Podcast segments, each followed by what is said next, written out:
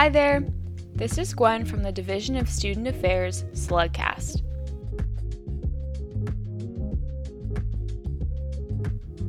This is a very special episode because it's an interview with one of UCSC's very own Emily May.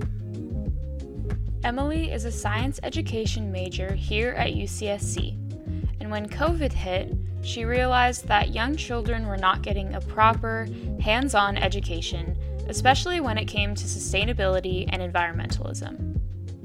And so, while in a course called Ideas that you can take through the Sustainability Studies minor, Emily developed Sacred Sprouts, a project dedicated to teaching about nature in a hands on, engaging way. Emily, thank you so much for speaking with me today. Um, would you mind explaining the details of Sacred Sprouts? Yeah, sure. So, Sacred Sprout started in February of 2021.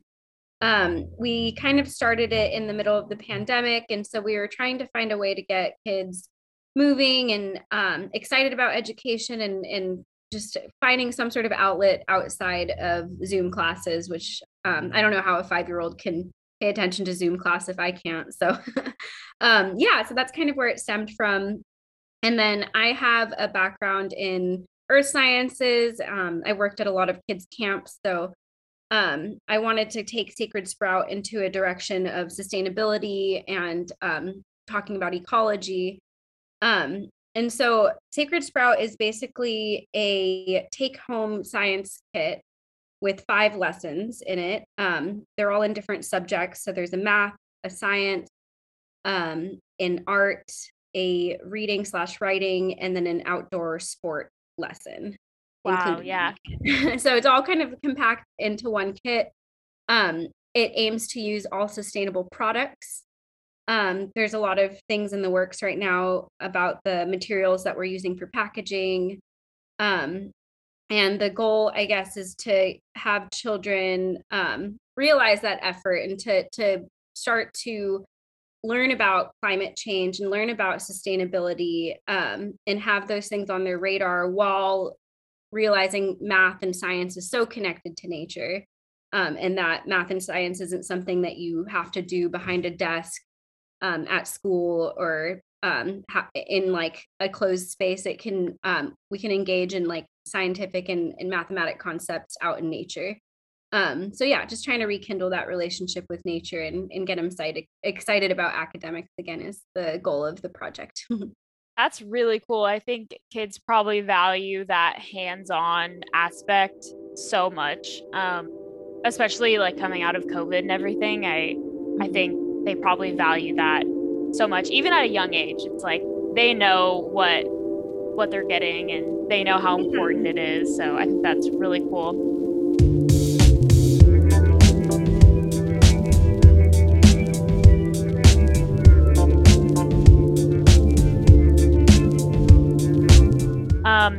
already talked a little bit about this um, but what made you want to start sacred sprouts it sounds like you had this background in education so yeah, yeah. So I've worked with kids um, for quite a while. Um, I I wanted to start Sacred Sprout as a response to our education system as a whole, and uh, uh, as a response to um, just yeah, the modern U.S. education system has a lot of discrepancies and it has a lot of inequalities kind of embedded in it. So um, Sacred Sprout is a goal to to be able to bring that sort of scientific and mathematic knowledge to children who might need it the most, um, who maybe they aren't having the best time in academia um, and they're not enjoying those math and science classes in school. So they could enjoy this take home hands on kit that's very involved in um, movements involved in every lesson.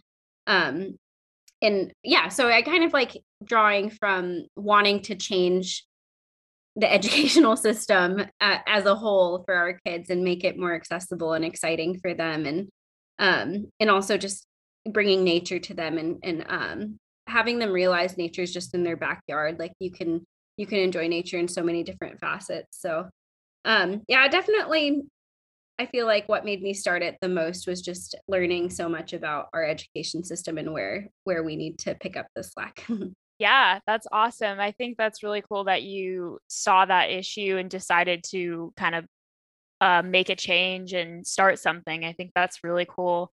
Mm-hmm. Um, why did you choose young children to be the center of Sacred Sprouts? Um, I think that our um, my age range that I've always been I felt so much more comfortable working with has always been elementary school. Um, I I just think that people gravitate towards that when you enter like the teaching credential route or in a career in education you all, every teacher has like their favorite grade and they're like oh i love middle schoolers or i love working with high schoolers i i personally really love elementary school um, i think that at a young age there's a lot of potential to change perspectives and change um, what those children are going to grow up to internalize later in life. And um, i think being able to plant those seeds of sustainability and like love for nature and um, understanding that every species on this earth is interdependent on each other um, i think starting young is kind of key for that. If i tried to bring those subjects to middle schoolers or high schoolers um, they'll have a lot of preconceived ideas about it already. Um, so yeah, our our project definitely aims young because we feel like that is where we'll make the biggest impact. That makes a lot of sense. Um, I think that's really smart of you too. Yeah, just seeing that um, they are so young, and so it's like you're starting from scratch almost. Sacred Sprouts uh, blossomed from a course that you took through the sustainability minor um, called Ideas. Mm-hmm. Um, so if you wouldn't mind explaining a little bit about what this course is all about and um, what made you want to take it, that kind of thing. Yeah. So IDEAS stands for Impact Designs, Engineering, and Sustainability through Student Services. um, and that's part of the sustainability minor. Um, it's interesting when I first approached this minor, I was looking at things like tiny homes or like um, there's a mycology project and there's all sorts of projects going on in ideas um, but none of them felt like a home to me like it wasn't like something i was so excited about so i brought up to tamara that i really wanted to do something with education and i really wanted to do something with science. I think that um, it's been a good place for it i think that it's nice to to be able to approach it from aside like it's a very entrepreneurship focused course actually. It's like very like trying to establish your company and like um, create organizations and talking about like patents and copyrights and um, so it's very like on the side of like if a project is like this is going to be successful we have to approach it from like a business perspective. Um, we have to make a green economy look um, profitable and desirable to our, to our um, partners. So.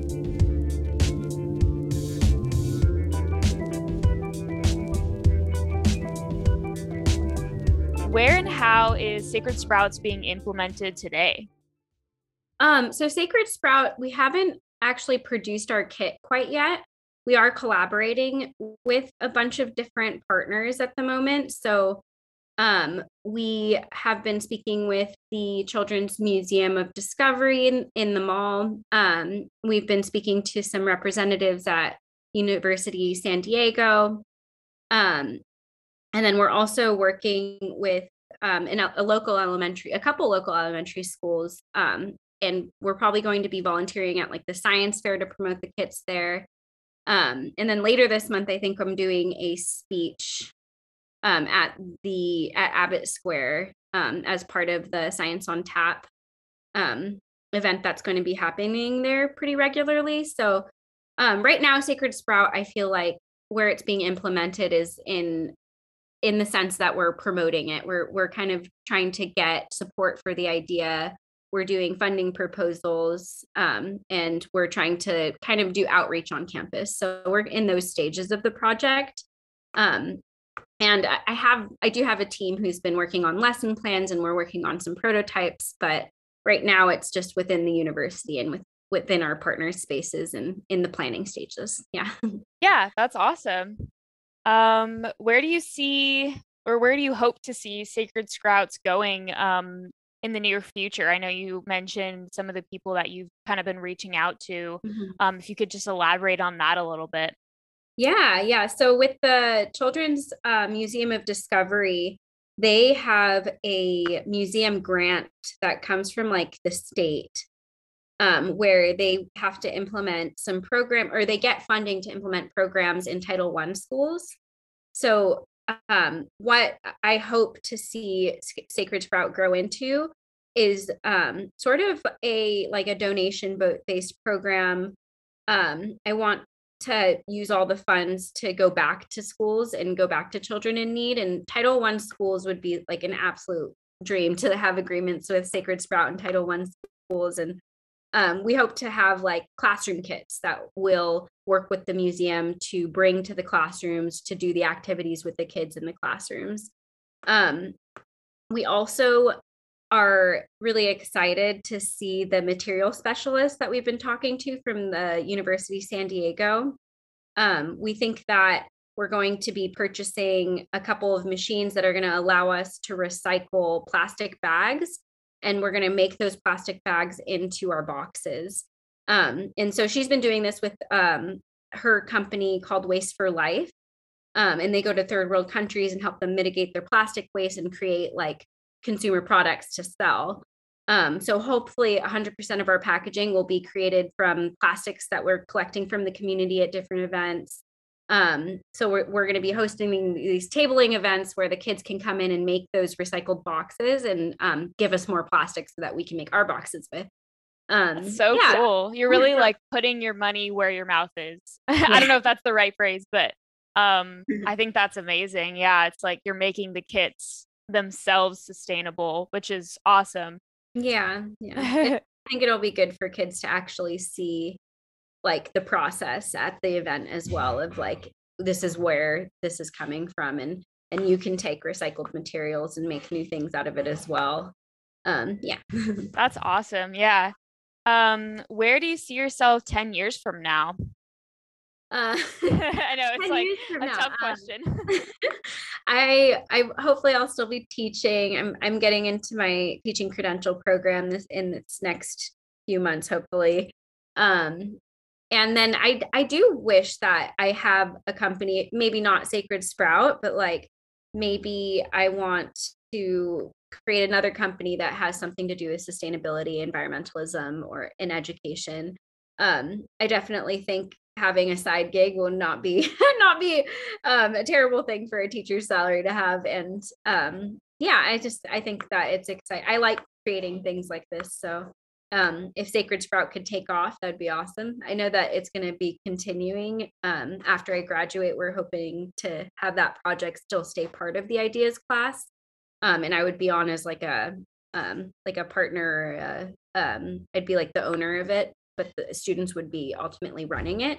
Um, so something like cool. that. Yeah. yeah, that's really exciting too about the um, teacher credential program. That's super yeah. exciting. Um, what is something you would like to tell young people like yourself that have great ideas like this? Um, what is step one in your eyes, the step that really gets the ball rolling for um, kind of big projects like this? Yeah, I think um, obviously like coming up with an idea is like one step but i think when i really started growing my idea more and like realizing what it needed to be for it to actually happen it was through talking to people. It was um, meeting people who i might work with even or who have similar products um, and once you start collecting those like user stories um, your project might completely change direction like what you thought you were going to create might not be what it ends up being. You kind of have to go with the flow and you have to create something that your consumers or your partners want, um, not what you think they want. Um, you have to like kind of really put on your listening ears and take notes, and um, it can really change the direction. So I think the step one would definitely just be getting out of your own head and talking to other people because um, it it really impacts um, your design and um, the project as a whole. Yeah, that makes a lot of sense. Um, I think that's really good advice. Just talking to people. I think that's always a good idea. Um, well, that's kind of all I have. Um, thank you so, so much for coming on. Um, and I'm really looking forward to seeing where you and Sacred Sprout is headed Um, if you have anywhere that we can um, like follow along with Sacred Sprout and see where it's headed, or if um, yeah, just any like part on the website, I would love for you to get a moment to like kind of plug that right now. Yeah, yeah. If you do want to get involved or want to learn more about the project, you could always email us. Um, our email is sacredsproutkits at gmail.com. Um, we have a website which is terribly under construction right now, but if you check it in a month, it'll probably be ready and it's just sacredsproutkits.com. Yeah. Perfect. Thank you so much. I really appreciate it. Thank you. Yeah.